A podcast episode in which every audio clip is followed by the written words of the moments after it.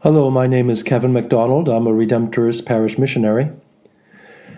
The primacy of faith is the focus of Jesus today in the Gospel. There are two healings a woman who suffered from an unnamed affliction that caused hemorrhaging, and a 12 year old girl who was close to death with an illness. The woman's faith told her that if she could touch Jesus' clothes as he passed by, then she would be healed. It came to pass. She touched our Lord's clothes in a crowded street, and she was healed instantly. Jesus told her that it was her faith in God that made her well. The faith of the 12 year old girl's father was the deciding factor in the healing of his daughter. The young girl's perilous condition sent her father out on a mission. He knew about Jesus, and he believed that Jesus could do something to help his daughter. The challenge came, however, after a report arrived that the daughter had already died. Jesus' words to him, Do not be afraid, just have faith, sustained his hope until his daughter was ultimately returned to full health. The measure of our faith is closely connected to how we pray. If we pray with the expectation that God will answer our prayer, then the rest is up to God. And God does not disappoint.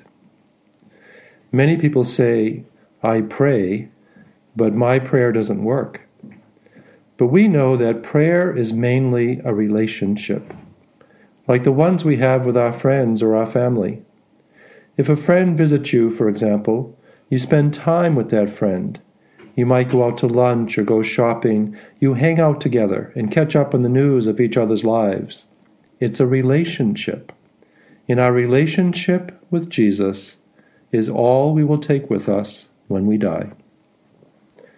I think the best definition of prayer is given by St. Teresa of Avila. She says that prayer is spending time frequently with someone who loves you.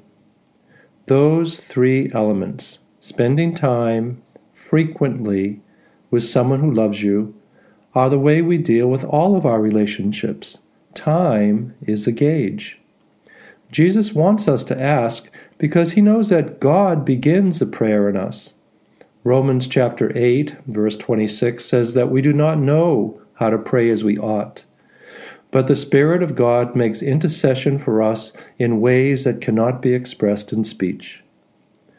The lesson today is clear. Keep praying. Be persistent in prayer. Ask, and you shall receive. Seek, and you shall find.